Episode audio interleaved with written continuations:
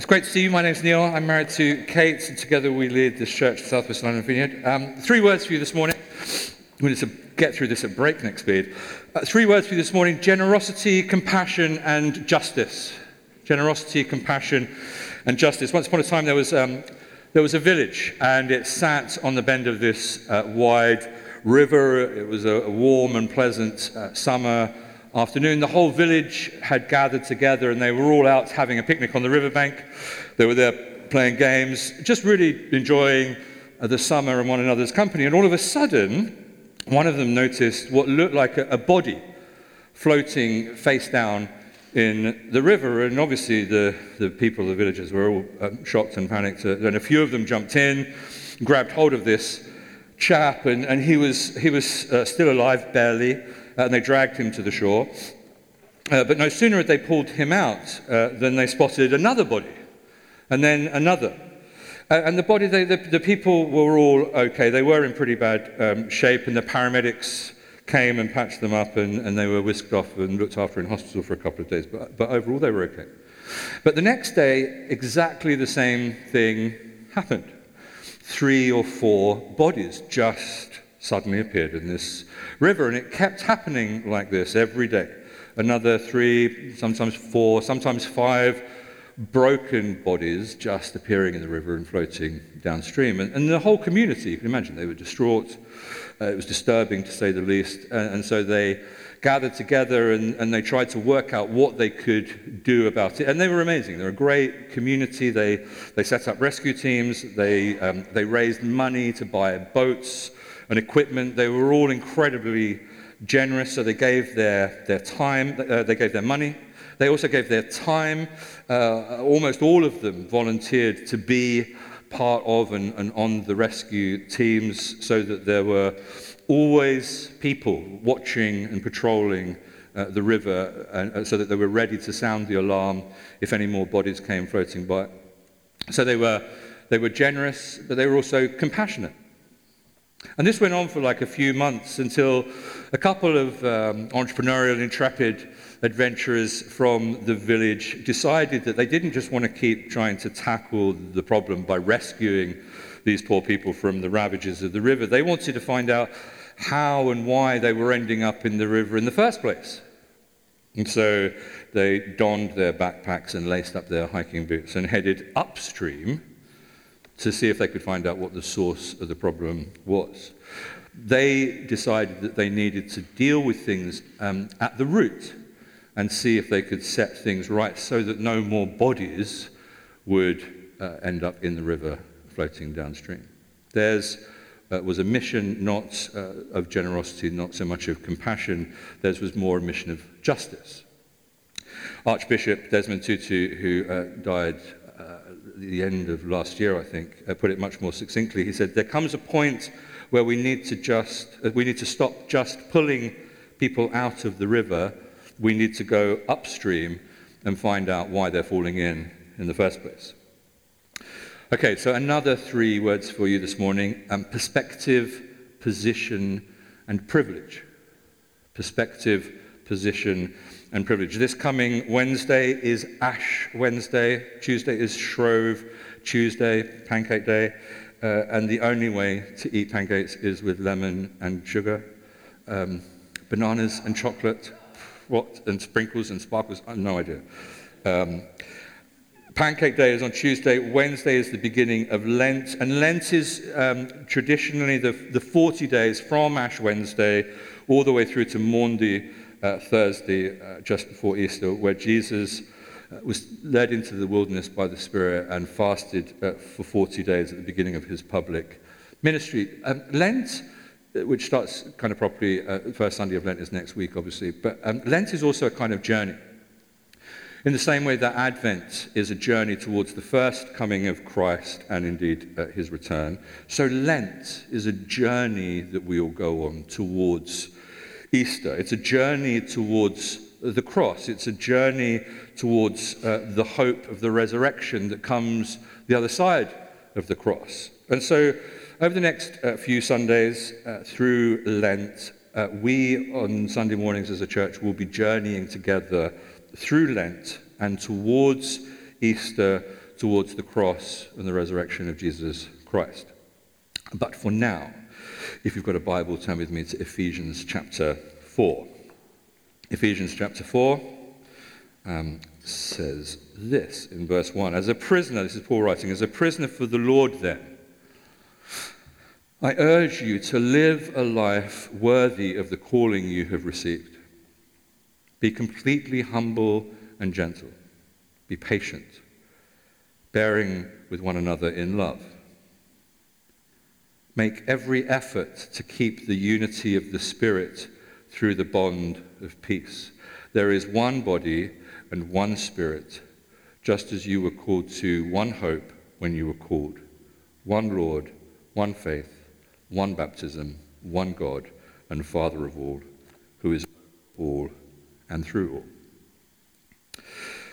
So, uh, this year, as we journey through this reflective season um, that is Lent, we're effectively continuing the theme that we've been uh, looking at and will continue to look at, which is uh, justice. We're going to be doing a series of reflections on justice. And and the answer to the question of, you know, what does justice look like? What is just? Uh, what is fair? What is right? Um, that's actually not quite as straightforward as one might imagine, and would that it were. And the reason I say that is because while justice, I, at least I hope, and I assume, justice is a common goal, how we as uh, human beings, even how we as Christians and followers of Jesus define justice, isn't necessarily something that we all share.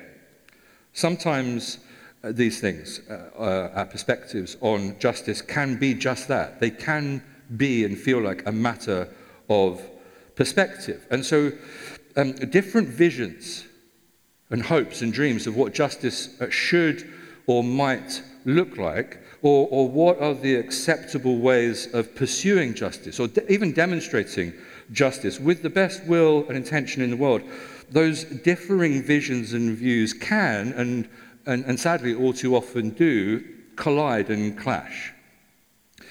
And sometimes, and this will come as a great shock to you, but sometimes that even happens in the church. And when I say that, what I mean is, especially it happens in the church for some reason. And uh, in the church, for some reason, these differences um, can cause arguments and disagreements and factions and divisions and splits and, trust me, all kinds of other crazy behaviors that you would think would have no place amongst the people of God. And uh, in the healthier interactions where these questions and challenges around what justice or whatever it may be should look like. Uh, what happens in the healthier instances of that and interactions is that individuals or groups uh, that maybe up until that point had never even realized that the other held such polarized and differing views, uh, maybe because they just never felt brave enough to talk about it. They now, in the healthier incarnations of this, they now have to do the hard work of having the difficult and honest conversations as they work together towards understanding and empathy and reconciliation. And why do I say all of that? Well, as we set off on our Lenten journey um, together, looking at these different passages of justice from the scriptures, and as we continue to look at the themes of justice over the coming months, which we've already been doing for a, a few months now already, um, I'm very mindful of the fact that this is not straightforward. It, it feels like this should be a stroll in the park. You'd think that it would be a stroll in the park. However, it isn't, and it isn't going to be straightforward. Um, while there may well be subjects and areas of injustice that, broadly speaking, we all agree on, I'm very conscious that there are others where we may fundamentally disagree there may be things over which we hold an entirely different perspective to others. And those others may be sitting right next to us, or in front of us, or behind us. And so, whether we're tackling issues of injustice around climate change, or the environment, or immigration, refugees, asylum seekers, uh, gender, and the role of women, especially the role of women in the church, or race, and again, the inequality of racial diversity in the life of the church, or identity and sexuality and sexual orientation, and on and on and on. On these issues and many, many others, there may be some very different and very diverse and strongly held perspectives by many of us in this room. And uh, we would all, at least I hope, I assume, um, we would all call ourselves good and godly followers of Jesus. And yet the reality is that we may very well hold very uh, different views, very differing and opposing views on any or all of those things, um, and, and, and specifically on what justice will look like. So I suppose, um, what am I saying? I'm trying to prepare the ground, as it were, uh, to encourage the unity of the Spirit that comes through the bond of peace and ask us as we embark on our Lenten adventure to recognize our perspective and then to align our perspective with our position in Christ. That's our second P, position. Take a look at Ephesians chapter 4. Here's, here's Paul writing from his uh, prison cell, and he's calling for and encouraging unity in the church. Um, verse 1, he says, As a prisoner for the Lord, then, I urge you to live a life worthy of the calling you've received. Be completely humble and gentle. Be patient, bearing with one another in love. Make every effort to keep the unity of the Spirit through the bond of peace. There is one body and one Spirit, just as you were called to one hope when you were called, one Lord, one faith, one baptism, one God and Father of all, who is over all and through all and in all. In this first part of the chapter, uh, Paul begins this new section in which he's urging his readers to live according to the calling uh, that they've received as believers and as followers of Christ Jesus. And in verse 2, he outlines four very specific applications as to how our Christian faith should translate into Christian practice because of our position in Christ Jesus. And those traits are humility, gentleness, patience, and love. No surprises there. And, and these are encouraged as ways that we, as followers of Jesus, as disciples, um, live worthy of the calling that we have been given by God. And then in verse 3, he writes this He says, Make every effort to keep the unity of spirit through the bond of peace. Make every effort to keep the unity of the Spirit through the bond of peace. And it, it's like there's this additional characteristic unity. But it's not only unity, it's make every effort to keep the unity of the Spirit. Make every effort. Um, this is one of those verses that I really wish wasn't in the Bible, if I'm entirely honest. Uh, time and time and time again, and when I say that, what I mean is at least several times a week, if not multiple times a day, uh, usually around um, my interactions with other people. Uh, some of them are in this room, possibly. Uh, or, or this may come as a shock to you, um, where I think I'm right. I mean, it doesn't happen very often, but um, occasionally I think I'm right. And I've dug in my heels and set myself in a position. Uh, in those very, very, very rare occasions where something like that will happen, uh, hourly. Um, the Spirit of God will very gently and very kindly, but absolutely firmly, whisper Have you made every effort to keep the unity of the Spirit through the bond of peace? And I'm like, What do you mean? Like, what does make, what's every effort? Like, what do you mean? Like, could you be more specific? When you say every effort, like what does, what does every mean? An effort. What is that? What exactly is effort? I think I've done as much as I can. You know, what more can I do? Uh, I'll often say it, it's not on me. I mean, I absolve myself of all my sinfulness very, very easily. Um, uh, and uh, it's not on me, it's on them, is one of my fantastically favorite lines. Um, and then, depending on how, how much I've hardened my heart, um, eventually at some point I'll be like, okay, okay, I could probably do more, uh, reluctantly through gritted teeth. Make every effort to keep the unity of the Spirit through the bond of peace. Christ is our peace. He made peace. He preached peace. He in peace incarnate. He, he gives unity in peace. He, he offers and extends to us a gospel of peace. Peace is the fruit of the Holy Spirit. It's essential, it's fundamental for every single believer. And, and here Paul's even calling peace a bond, you know, which is interesting. You think he's in prison and he's literally in bonds, in chains. And it's almost that he's saying that peace is like that strength of a chain that holds us together. And he repeats it make every effort to keep the unity of the Spirit through the bond of peace. So let's recognize um, our perspectives um, as we look at some of these issues and, and many, many others beside, um, some of which we may need to adjust because it's quite possible that some of our perspectives may be wrong.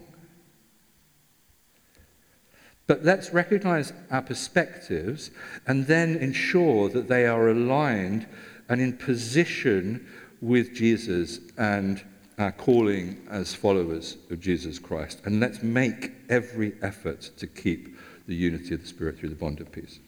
And then the third thing is let's recognize our privilege. Uh, it, in the, just take the last two years um, as we uh, battle with COVID as, a, as, a, as an example. All kinds of questions around justice would have been raised and have been raised over the last two years. You know, why have some people um, died while others have lived? Uh, why are there such discrepancies in access to healthcare provision or to vaccines or even to oxygen um, in various parts of the country and, and, certainly in other various parts of the world? Um, is it just to impose lockdowns and restrict freedom? You know, we've had people leave the church over some of the decisions that we made to follow what was government guidance and socially distance and wear masks and those sorts of things. People left the church over it because they thought it was an injustice and it was um, against their freedoms. Um, who should go to work? Who shouldn't go to work? Uh, who should get furlough? Who shouldn't get furloughed? Should we all have to wear masks? Um, case in point. Is it okay to break the rules? Etc., etc., etc.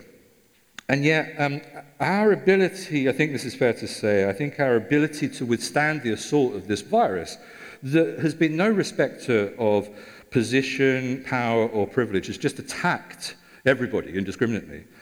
Our ability to withstand that attack and that assault has been significantly impacted by things like where we live, um, or our socioeconomic status, or our educational background. Essentially, our privilege. And one of the things that we've seen um, firsthand over these past two years has been the way in which COVID has, and our experience of the last two years, has, has magnified existing social inequality and all of those things, uh, some of those things and many of those things pre existed COVID. They've just been um, highlighted over the last two years to us. And they've now become deep injustices. Um, and in the process, for many, but not, uh, not for all, certainly, but for many of us, it's exposed our privilege. Um, it's nearly two years ago, I mean, the first lockdown uh, started, and if you can cast your mind back for that far away, we, um, one of the first responses we did as a church was the viral kindness, whereby we were in touch particularly with people here on the Ashburton estate and saying, look, you know, if there's anything we can do, we'll go out and do your shopping for you, get your medication for you, um, whatever. And um, particularly the staff team spent a lot of time in those early, first early days of lockdown because we were effectively key workers in that sense because of our religious affiliations and ministry of religion type things. Um, so we were allowed out and about. And um, I remember going around the flats and knocking on people's doors. The palpable sense of fear was, was, was I mean, it was tangible. People were very, very afraid. Um, but I also remember being shocked, and I don't know why I was shocked, but shocked by the, the levels of poverty and need that exist right on our doorstep. Um, at one time, and I think I've told you this story before, one time Kate and I went and we went to visit an 86 year old woman who her son was normally her carer, but he'd had a hypoglycemic attack, and so he had ended up in A&E. And she was on her own, and she'd been on her own for three days um, when the health worker got in touch with us and said, could we help out? And we went to see her, and she hadn't eaten for three days. Um, and she was this absolutely wonderful sparrow of a woman, um, pretty much skin and bone. And, um, and we, we, um, we were more than happy to help her out, and we went shopping for her, and um, we went and got some food. Not only did we get her food, we got her Marks and Spencer's food. And we took it to her little flat just on the estate, and it was great food. It was amazing food. Um, the trouble was, the majority of it she couldn't actually get into because her hands were so frail, and she couldn't actually cope and deal with much of the packaging. Um, and then she couldn't store it because she didn't actually have a freezer compartment in her pretty broken and pretty decrepit fridge. And then she didn't actually have really anywhere to cook it. And so we had all this wonderful food that you and I would be delighted to receive. And just a few yards from here, there's an 86 year old woman who's been there for years, just normally being cared for by her son, who we didn't know how to reach out to and minister to and care for. That existed pre-COVID. It just COVID highlighted some of that, some of that need. And you know, it's through some of these deep injustices, I think, that have always been there, but perhaps we've seen more starkly over the last two years that has caused us to consider that, yes, maybe we've been doing okay with our generosity and our compassion, but what of these issues of justice? We may have done well uh, at fishing people out of the river, but why are there so many people in the river in the first place? This, I think, is what we're wanting to tackle. Not because it's on trend, uh, not because it's culturally current and expedient, but because we think that this is at the very heart and at the thread of the scriptures um, and is at the heart of our faith as followers of Jesus. And um, as we journey through the scriptures, we come across justice and injustice all the time. And so, as we journey through Lent, we want to journey through the scriptures and pick out those threads and those strands of justice that form the narrative arc of the scriptures. And so, over the next few weeks, uh, we'll work to look at um, several of those themes uh, running through scriptures. We'll attempt to tackle justice in the creation accounts from Genesis. We'll attempt to look at justice as freedom from Exodus. Uh, we'll look at justice as community from uh, some of those, you know, those weird Old Testament laws, um, things like Sabbath and sabbatical and Jubilee, that actually turns out that they're not that weird after all. Um, justice as incarnational as we look at the Gospels and the life um, of Jesus, justice as reshaping power uh, as we look at the shape of the cross, and justice in the light of the resurrection.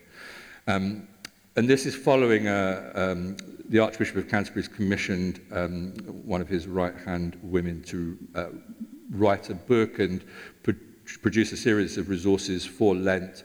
So effectively, we're joining with the our brothers and sisters from the Church of England as we reflect on some of these issues um, through things like the book that I think is called Embracing Justice and some others.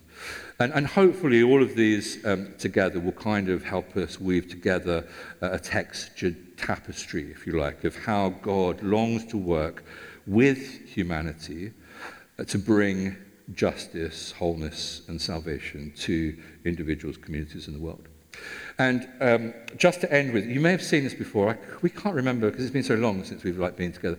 You've probably seen this before, but I just think it bears watching again. Um, this is a little video that's been put together by our friends at the Bible Project uh, on the subject of justice. It's about four or five minutes. Uh, just have a look at this, and then we'll minister to one another.